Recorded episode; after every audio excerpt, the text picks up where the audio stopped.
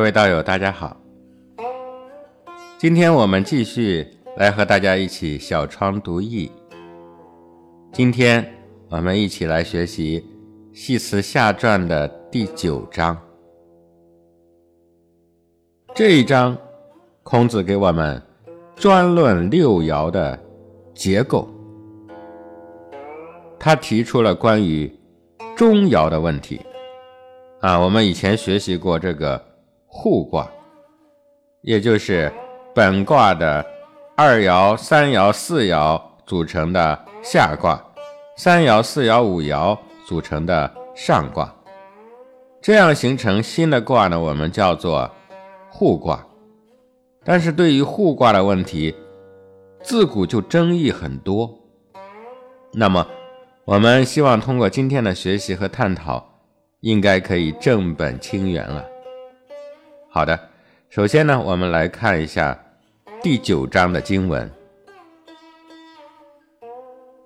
义之为书也，原始要中，以为治也。六爻相杂，为其实物也。义之为书也。”这里再一次说，《易经》这本学问能够告诉我们什么呢？这是孔子第二次来和我们探讨这个问题。《易经》看起来系统挺博大的，内容也挺复杂，更是变异之学。但是呢，实际上是很简单的。我们把它称之为简易，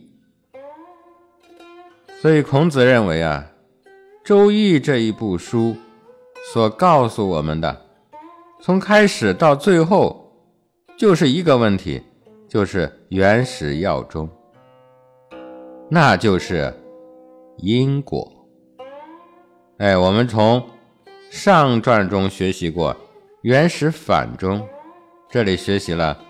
原始要中，要的意思，通点要的意思，啊，它有居中约束的意思，有控制的意思。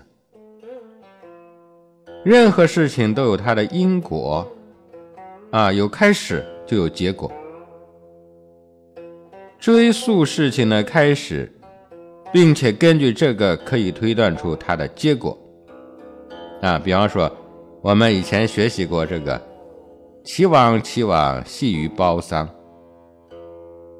包是什么呢？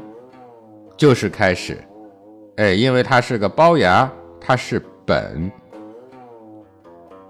一棵参天大树从哪里来呢？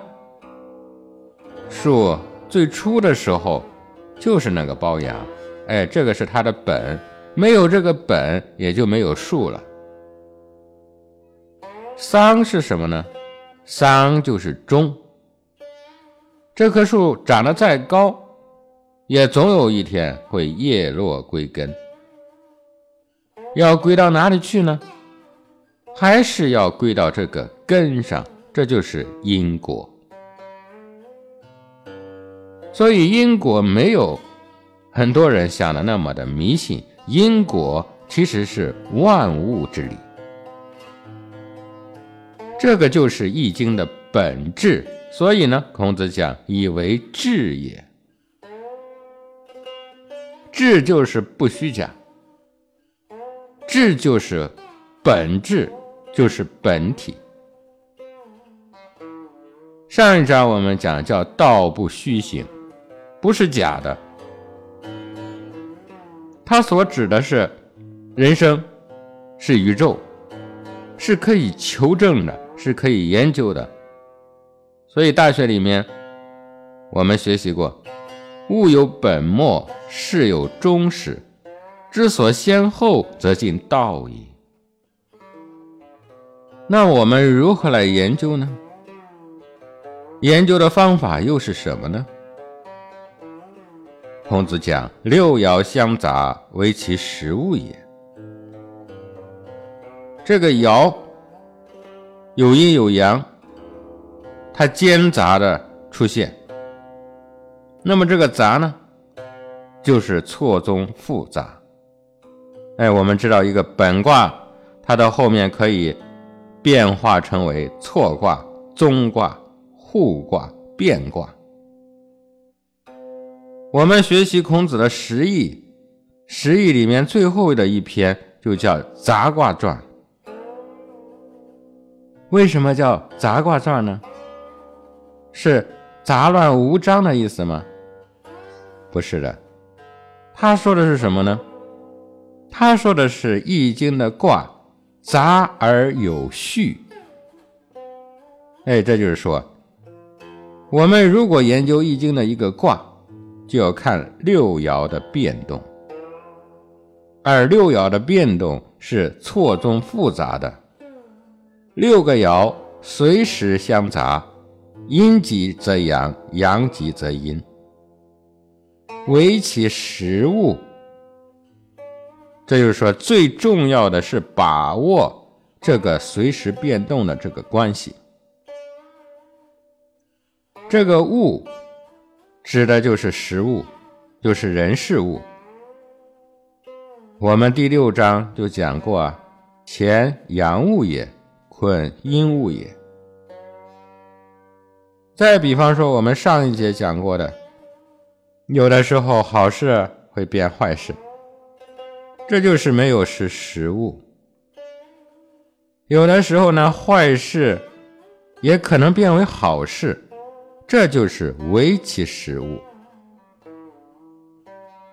把握这个时间和空间，才能够转祸为福，转败为成。所以，我们。能够识物是个关键。如果能够识物，那么这个世界上就没有废人，没有废物，没有废事。反之呢，所谓的废人、废物、废事，都是因为没有能够识物。哎，那么好了，我们继续来看下面的经文。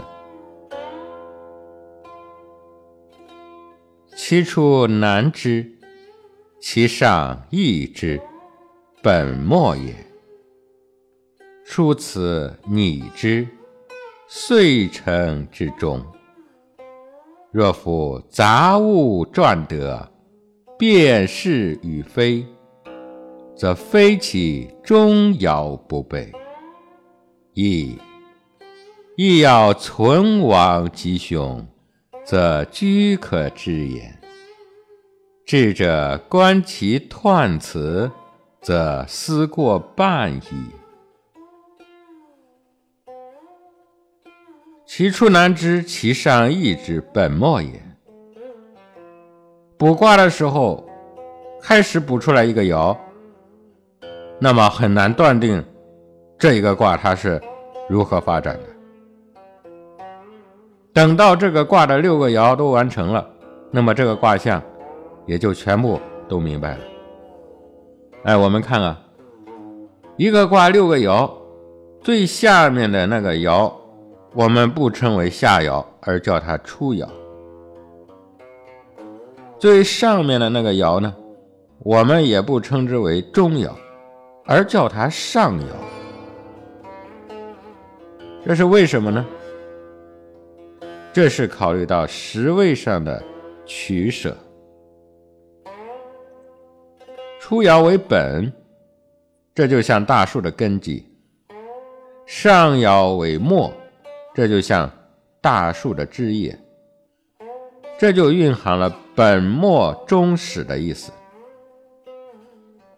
这也就是说啊，天下任何的事物都是始于微，而后至于著。事物的始微是难知的。以其己著，人人知之。所以说呢，其出难知，其上易知，这就是本与末的关系。出此拟之，遂成之终。《周易》这一本书啊，它有卦辞、爻辞，啊，还有彖辞等等。初辞拟之，这个拟就是比量，啊，是差不多，没有确定的，这个就叫拟之。因为其出难知，所以任何一个卦的初爻都是拟意而来的。遂成之中，初爻一定，那么往后便是顺理成章了。哎，一直发展到上爻，那么最后来判断它的结果。这里就是讲啊，卜卦、用卦、断卦的法则，就是见微知著。哎，我们来打个比方。我们来看这个太卦和否卦，他们初爻的爻辞都是“拔毛乳以其会”，这个拟意完全相同。那么说，他们的起点都是一样的，哎，这个就不好判断了呀。但是有智慧的人就来看它的趋势，来做正确的准备。我们来看这个太卦呢，它是太极否来，到了上六爻，爻辞就成了城覆于黄。这就是说，城墙攻破倒塌在这个护城河里，那这个就是不祥之兆啊。否卦呢，它发展到上九爻的时候。那个爻辞就是“清脾先脾后喜”，哎，这就是说，短暂的厄运，先遇到厄运，而后呢，可以交好运。所以这就是孔子讲的“其出难治，其上易治”，本末的问题。本末的问题很重要。啊，孟子说：“万物皆备于我。”我们本来是什么都不缺的，但是为什么结局却是不一样呢？那这就是说，我们有人用这个“万物皆备于我”做了有利于人民的事情，而还有人呢，却用“万物皆备于我”来造孽，这个因果也就。大相径庭了。孔子接下来讲了：“若夫杂物传德。”上面我们谈到了初爻和上爻的问题，那么这里呢，就开始要谈论中爻的问题。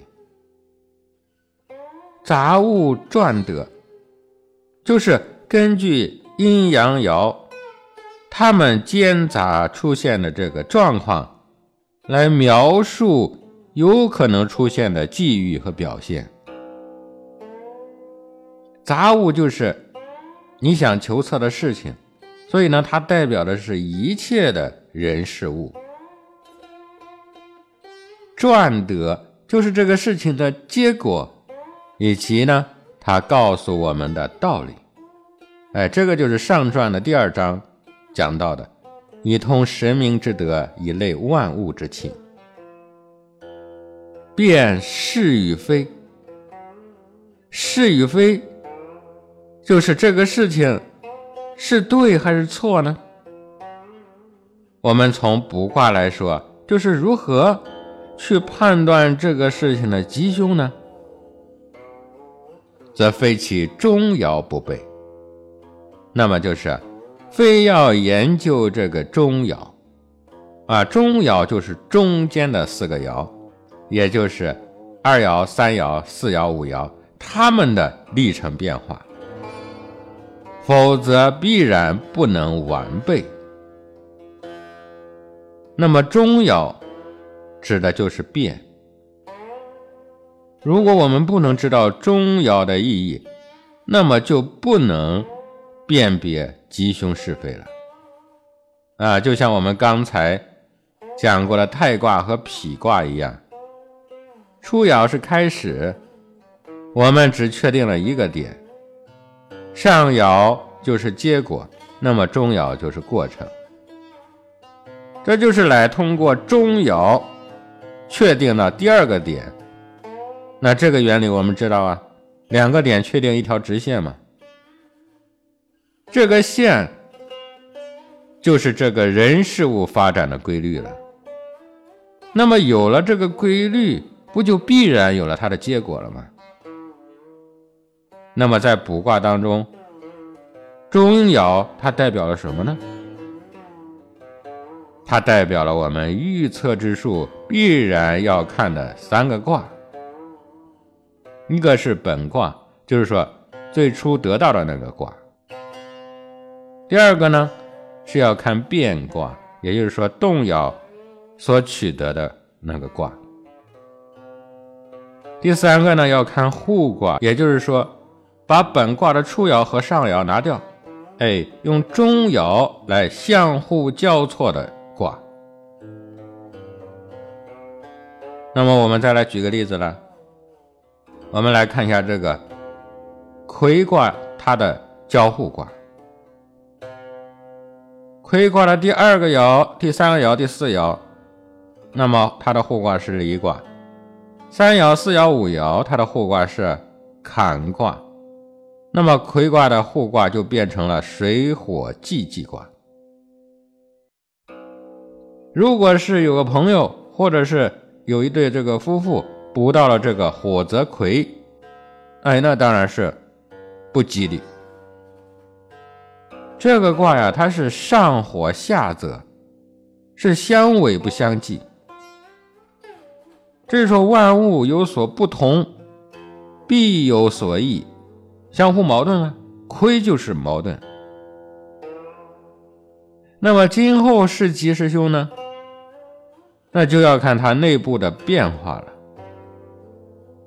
如果内部变成了水火既济，那么夫妻有矛盾啊。但是过了一夜，第二天雨过天晴，没事了啊，因为它是水火既济嘛，它不会离开了。如果一个公司呢，补到了火泽葵，那当然有问题，有矛盾。如果变成了水火既济呢，那就变成了二人同心，其利断金了。哎，再好也不过了。所以这个道理就告诉我们啊，任何一件事情就要看它中爻的变化。另外一个方面，同为中爻，内卦的中爻与外卦的中爻。它们变化的影响力也不同，内卦的影响力就大，外卦的影响力小。同样的，我们做一个人，你不要去问外边的客观环境影响如何如何，您先要问一下您的内在的身心两方面的这个变化，那么就可以知道其他的了。因为自己内心的这个变化呀，影响了你身心的情绪，当然也影响了您今后的遭遇。所以做人也好，做事也好，一定要知道非其中爻不备，要看中间的变化。所以下面孔子讲啊，一亦要存亡吉凶，则居可知矣。义是白话文中的感叹词，义要就是大概的意思啊，是一件事情重要之处。我们上面讲了中间的四个爻嘛，其中三爻四爻它是承上启下的人位，二爻五爻呢分别在内外卦的中心，并且。五爻，它是全卦中最高的领导，是君位。啊，有人说最高的不是上爻吗？不是的，因为人事物发展到上爻的时候，就到了终了的时候了，就要物极必反了。所以五爻是一个卦里最高的领导啊。我们知道这个人位和君位了，然后又把这四个爻的关系给搞清楚了，那么最后的是非成败、存亡吉凶，便是足不出户便知天下了。这里孔子讲，则居可知矣。懂了这个道理，可以不要卜卦了啊！您自己就已经可以知道了。这也就是我们过去常讲的“善意者不卜”。真的把易经搞通了啊，自己不卜卦，因为天地之间的道理您全懂了。这在儒家叫神而明之，啊，佛家呢？佛家叫神而通之。真正的神通是最高的智慧，是自己一开始就知道结果。所以这一节的最后，孔子感叹啊，他讲：“智者观其彖辞，则思过半矣。”嗨，真正有智慧的人。读完了《易经》的彖辞，那么彖辞就是卦辞呗，则思过半矣。过半，您看这话说的挺有意思。这就是说啊，我们如果要将这个卦全部的研究清楚，除了研究卦辞、爻辞之外，我们还要去研究什么？研究爻与爻之间的变化。它的规律，这样呢才能全面的掌握它的变化的趋势，才可以立于不败之地。哎，那么好了，我们接下来呢，继续看一下下一段的经文：二与四，同宫而异位，其善不同。二多欲。四多惧，进也。柔之为道，不立远者，其要无咎，其用柔中也。我们上面就讲过了，卦中的这个五爻，他是君位，他居高临下，他掌控了最多的资源。一般的情况下，他就是卦主。他影响全局。那么其他的爻呢？或多或少都得要考虑跟他的关系来定夺行止。二爻与五爻相应，那么四爻呢是上乘五爻的，所以在全卦当中，他们两个跟五爻的关系是。最为密切的，所以孔子称之为二与四同宫而异位。同宫就是左同五爻之宫，异位就是他们又分工不同，位置不同。这就仿佛我们的这个企业里面，打个比方，这个五爻它就是企业主。二爻与四爻呢，它与企业主的关系非常的密切。他是谁呢？他是不同部门的副总。哎，他们的工作目标是一样的，但是所处的位置不一样。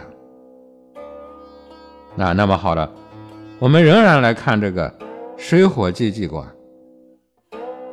前面说了，火泽葵可以交互为水火既济。那么，如果把这个水火既济颠倒过来，哎，这就变成了火水未济了。《周易》这部书从乾坤两个卦开始，最后以未济卦作为结束。其实这就是给我们讲啊，八八六十四个卦全部都是未济。所以，《易经》这一部书，它是没有结论的。六十四个卦最后都是未济卦，什么道理呢？因为这个宇宙是做不了结论的，人生也是没有结论的，历史也永远没有结论。为什么呢？因为宇宙永远它要发展下去，它没有停止，所以永远是未济。那这里又讲其善不同，至于说境遇完全不同，所以他们的结果呢也就不一样了。其善，这就是说虽然境遇不同，但是他们都是在做贡献啊，这就是像《岳阳楼记》里面讲的一样：居庙堂之上，则有其民。处江湖之远，则有其君。二多玉，因为二爻在下卦当中，所以呢，它有地气啊，它有名望，并且呢，它离着五爻的这个君位比较远，所以呢，它不容易起冲突。这就像啊，将在外。君王啊，对他褒奖会比较多，因为不大见面嘛，所以呢，矛盾会比较少。啊，这就像我们老百姓讲的呀，“远者亲，近者疏”。也就是说，离您最远的人老是让您牵挂，离您最近的人，您反而最容易忽略他们。四多聚，四跟二正好相反。哎，四就是所谓的伴君如伴虎，天天他在这个君王的身边，一有不对，君王马上会发现，会惩罚他，并且呢，因为天天跟着君主，君主也不可能是个完人啊，所以呢，他也容易发现君主的毛病。哈哈，就像这个老板娘看老板一样，员工都崇拜老板，但是老板回到家里也不吃香啊。为啥呢？因为媳妇儿天天和他在一起，不觉得他是一个完人，就是这个意思。作为辅佐大臣，天天在皇上身边，实在看不顺眼了，怎么办呢？哎，历朝历代都是这样，他甚至想着取而代之，所以这种惧来源于相互的矛盾之中，因此他们不好相处。那么这一切是因为什么呢？是因为离得太近了。哎，孔子讲近也。我们老百姓常说啊，距离产生美，这是真的呀。我们举个例子来看吧。我们看这个乾卦，乾卦的九二爻是利见大人啊，您看这多好，这就是二多欲。九四爻呢，就是或跃在渊，无咎。惑就是迷惑。就是面临选择啊，啊，或者 A 或者 B，这就是选择。如果能跃得上去，当然好，那么就飞龙在天了。如果上不去呢？啊，因为跨越的难度它非常大呀。那么如果上不去，那就只有退回到群龙中间去了。哎，这个惑，这个迷惑，这个选择。不就是四多聚吗？啊，这个例子反映的就是这个问题。孔子接着往下讲啊，他说：“柔之为道，不立远者，其要无咎，其用柔中也。”读了《易经》的人知道，最高明的人是孔子。孔子有个老师叫老子，就比孔子更加的高明。老子之道，他就是重于用柔。啊，阴柔，阴者柔也，这就是柔之道。老子讲啊，柔弱胜刚强。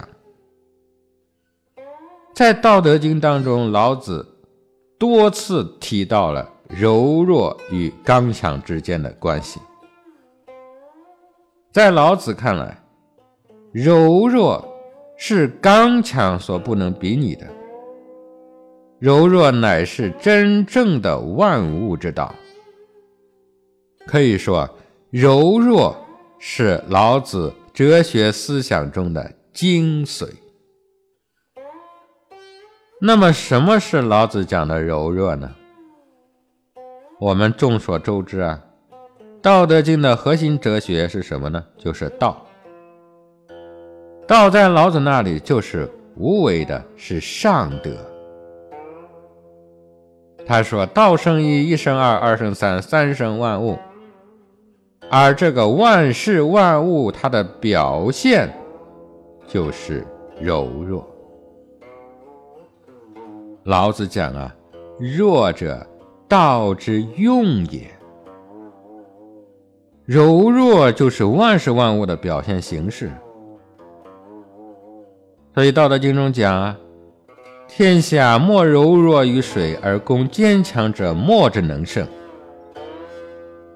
老子认为水是最接近于道的。因为水可以根据自己的这个特性，适应于任何的地方。哎，您看它遇方则方，遇圆则圆，遇阻则退，自自然然的，毫无争斗之意。水的这一个特性，它正是柔弱的具体的表现。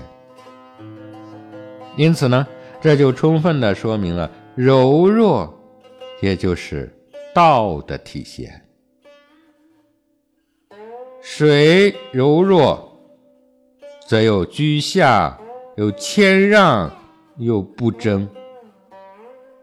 那么柔弱是如何胜刚强的呢？老子提到了柔弱，类似于现在我们提到的尚未成型的新兴事物。那么刚强呢？刚强则是陈旧而且开始转衰的事物。哎，这就所谓了物极必反，强者不会总是那么强，弱者呢，他不会总是那么弱。所以说，柔弱胜刚强。道德经中讲：“人之生也柔弱，其死也坚强。”草木之生也柔脆，其死也枯槁。故坚强者死之土，柔弱者生之土。这就是说，人出生的时候身体柔软，那死亡的时候呢？哎，身体就变得僵硬了。草木出生的时候啊，枝干柔韧，死亡的时候呢，就变得硬而枯。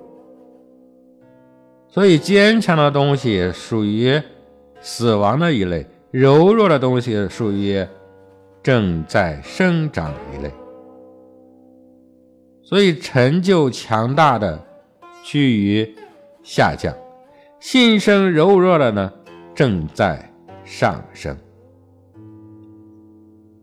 柔之为道，这里的柔指的是爻位啊。二与四都是阴位，所以呢，它是柔之位。他本身不宜主事，最好是能够取得君主的这个政令，这样呢，他就有了权柄。所以，若是离权力的核心太远的话，他就很容易被边缘化。所以，孔子讲不立远者。前面我们讲过了，说。四爻离着五爻最近，所以啊，这个不利远者显然指的是二爻啊，因为二爻离得远嘛。但是上面不是说二多欲吗？哎，这里怎么又说它不利呢？哈，这就是说啊，正是因为吃不到羊肉，所以您才沾不上心啊。哈所有的事，它都是相辅相成的。比如一个企业里面，犯错最多的，很可能就是那个做事情最多的；犯错最大的，肯定是那一个权力最大的。一个小员工，他就是造反，他也没有多大的力量。那么一个不做事的人呢，他就是恶贯满盈，你也看不出他有什么毛病。哎，就这个道理。所以孔子讲啊，其要无咎。要就是约束力，因为二爻离着五爻远，所以五爻也产生不了多大的威胁，距离产生了美，所以他做什么他都是无咎，没有啥毛病。其用柔中，哎，这个中，就是说二爻它居于下卦的中位，那指的就是说他做事符合。中道，所以这句话是承前句来说的。哎，好的，我们再继续看下面的经文：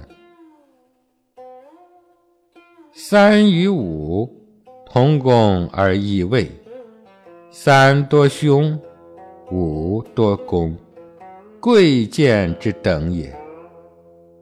其柔为，其刚盛也。三与五都是奇数，都为阳啊。刚才我们讲的阴，所以呢，他们的位置都是阳刚之位，可以积极主动的去做事情。但是他们的结果也是不同的啊。这就是同宫而异位，这个大家都明白了啊。这里就不多讲了。三多凶，五多攻，这就是说他们有什么不同呢？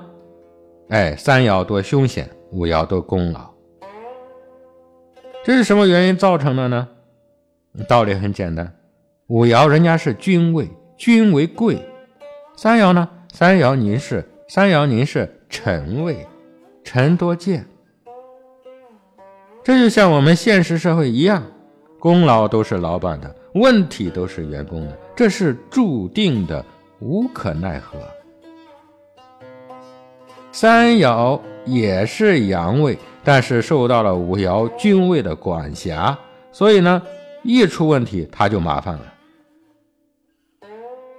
三五同样是阳，哎，这就像了你小时候上学，你们俩都是同学，但是毕业之后呢，哎，你看看每个人的社会上的地位就不一样了，他所处的位置就不同了。境遇就变了。您还是一草民啊，比方说您的同学当省长了，您还能拍拍他的肩膀一起玩吗？您还能随便给他弄个难堪耍弄一下他吗？这就是孔子讲的贵贱之等也。所以我在生活中也常常发现啊，很多人。容易忽略了这个问题，就犯下大错。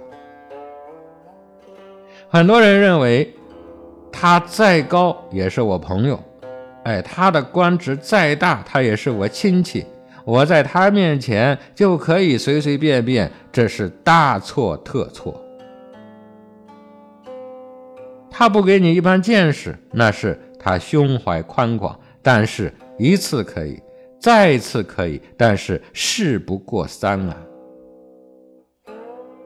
您常常这样给他随随便便，您试试，啊，您离麻烦就不远了。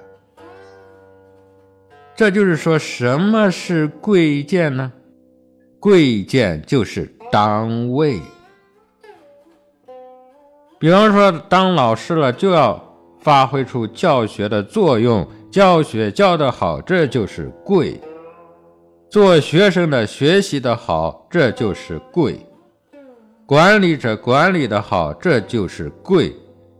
这个官如果是当不好，那就是贱，这就是当位。那什么是吉凶呢？吉凶就是你当位了与否。你当位了，肯定吉；你不当位，肯定会凶啊！啊，就像刚才比喻的同学一样啊。小时候你们都是朋友，你就应该和他打打闹闹的，这就是当位，这就是吉。你跟你的朋友还毕恭毕敬的，那就是凶。长大了，他当了领导了，您还是个草民，您还跟他打打闹闹的。这就是不当位，这就是凶。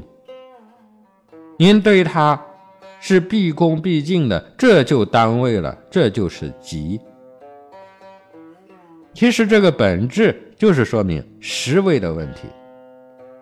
所以有个谚语讲啊，圣人不能为时，时至而不失之。啊，这就是说圣人他也没有办法创造合适的时机。但是呢，一旦这个时机来到了，那么圣人就可以抓住他。哎，最后孔子讲啊，其柔为其刚盛也。啊，这个还是说单位的问题。比方说，我们上面讲到了二爻、四爻，他们都是阴位，所以呢，他们是柔弱胜刚强。而这个三爻、五爻呢？他们都是阳位，啊，比方说五爻，它是君主，君主如果也柔弱，那这个天下不就完了吗？所以三五是用阳刚，不用阴柔。哎，我们看啊，《易经》它不是绝对的用阴柔的，也用阳刚，《易经》从来它就没有一个固定的模式，没有定式。所以孔子讲啊。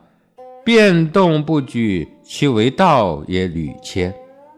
啊，这就是我们不能把它看成一个定式。好了，以上呢就是第九章的全部的内容了啊。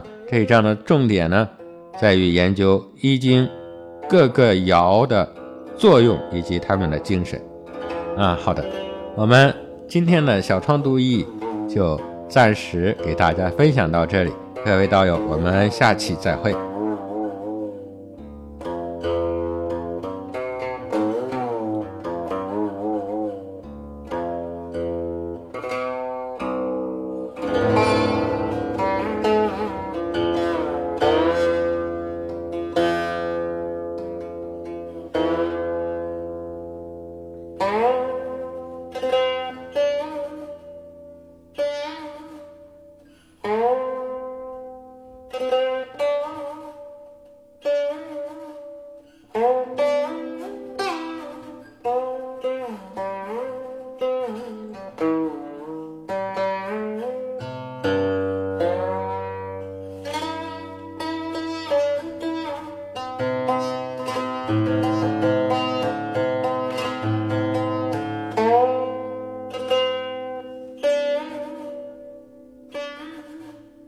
Oh.